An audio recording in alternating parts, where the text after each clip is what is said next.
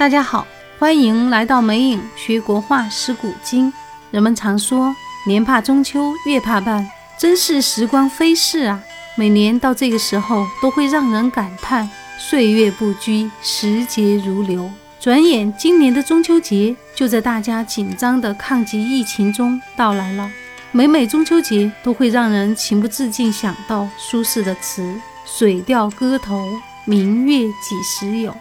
这是说到中秋再也没有人能超越的词了，其中句句是流传千古的佳句。明月几时有，把酒问青天，但愿人长久，千里共婵娟。不少人常常用于表达与传递情侣之间的爱慕与思念之情。然而你知道苏东坡这首词是写给谁的吗？是思念的亲情呢，还是爱情呢？其实苏轼这首词是写给他的弟弟苏辙的。兄弟情深，离别了7年未曾见面。中秋时分，苏轼思念弟弟心切，写下了这首词。在写了这首词的1年后的中秋节，兄弟俩终于在徐州见面了。弟弟苏辙也写下了一首词水调歌头，徐州中秋。其中几句让人动情。离别一合酒，七度过中秋，西去曾不为人留，依旧照邻忧。可见苏轼与弟弟兄弟情深啊！大家可否知道这是怎样的一份举世最深的兄弟情吗？哥哥苏轼字子瞻和弟弟苏辙字子由，从小感情极好。公元1057年的春天，北宋京城草长莺飞，热闹非凡。苏洵、苏轼、苏辙父子3人一起从四川老家眉山到京城参加科举考试的会试，有位考生的大作行赏忠厚之治论，文辞简练，说理透彻，让当时的主考官文坛领袖欧阳修大为喜欢。欧阳修认为这篇文章非凡人所作，一定是自己的得意门生38岁的曾巩所作。曾巩是明成之后，也是后来的唐宋8大家之一。可是结果万万没想到，作者竟然是年仅20岁的苏轼。更让人想不到的是，在名列前茅者中还有一位18岁的苏辙，他和苏轼是亲兄弟。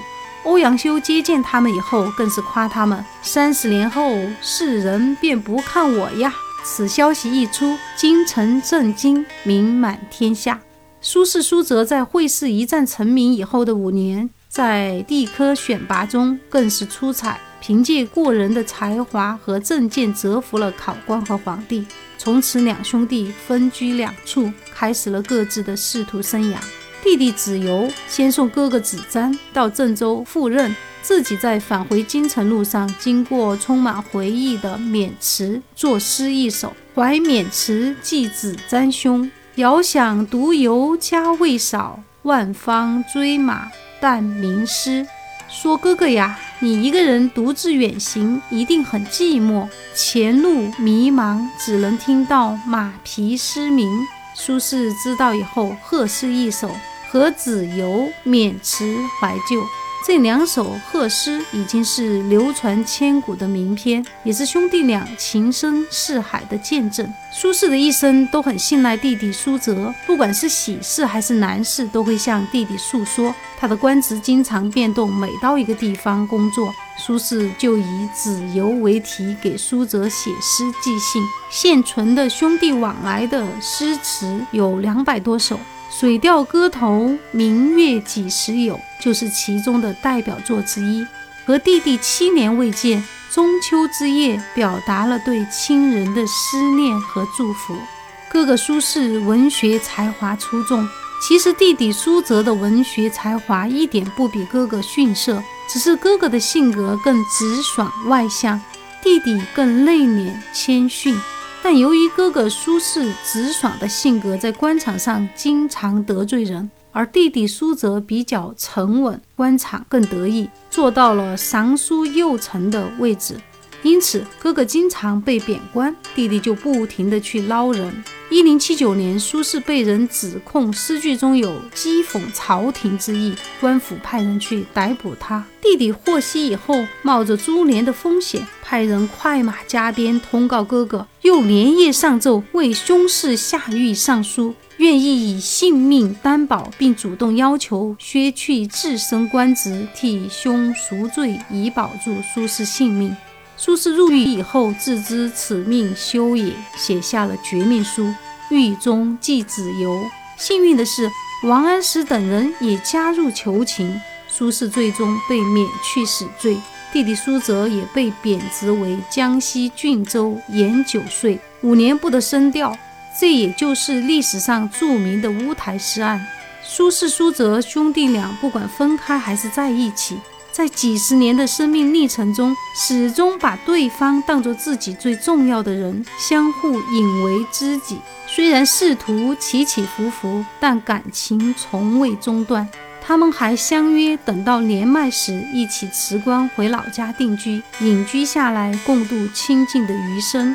1101年，被流放多年的苏轼在朝廷大赦之下复出，可惜呀，颠沛流离的他在北归途中病逝。苏辙得知噩耗，失声痛哭，将3个侄子接到身边生活，将兄长安葬于嵩山之下。他说：“扶我者兄，毁我者师，手足之爱，平生一人。”10年后，苏辙也离世了。临终之前，他想起哥哥当年在狱中写给他的信上说：“与君世世为兄弟，更结人间未了因。”苏辙老泪纵横，嘱托后人把自己葬在哥哥身边。讲到这里，真的是被他们兄弟2人的情谊感动啊！难怪苏辙被称为华夏历史上第1个扶哥魔。正像网上的段子所说，苏辙这一生不是在救苏轼，就是在救苏轼的路上。说苏轼这一生就做了5件事儿：第1，因为写诗被流放；第2，因为嘴欠被流放；第3，骚扰张怀民被流放；第4，研究美食被流放；第5，就是等弟弟来捞自己。而作为苏轼的弟弟，苏辙一辈子也只干了5件事儿。第1，捞哥哥；第2，哭着捞哥哥；第3，写诗捞哥哥；第4，弃官不做捞哥哥；第5，一路向上爬，位极人臣捞哥哥。不管怎么样说，苏轼与苏辙的兄弟情谊，正像苏轼在中秋节失恋7年未见的弟弟，独自饮酒赏月到天明，挥笔写下的这首千古绝唱《水调歌头·明月几时有》，其中每一句所表达的深情厚意，让人动容。在此也祝愿大家中秋佳节能与思念的人团团圆圆，幸福快乐。但愿人长久，千里共婵娟。